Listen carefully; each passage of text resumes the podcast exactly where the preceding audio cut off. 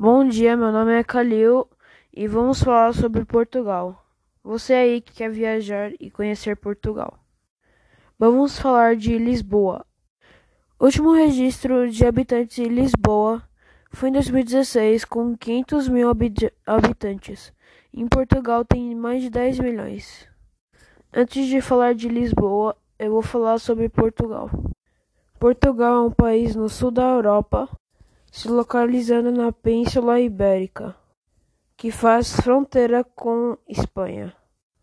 Sua localização fica nas margens do Oceano Atlântico. Práticos típicos de lá são bacalhau salgado e as sardinhas assadas. Agora vamos falar de Lisboa. Ida e volta de avião dá em torno de R$ 2.300 e hotéis em torno de 400 a 600 reais.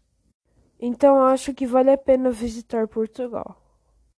Ah, e não precisa aprender nenhuma língua para viajar para Portugal, porque a língua nativa de lá é português.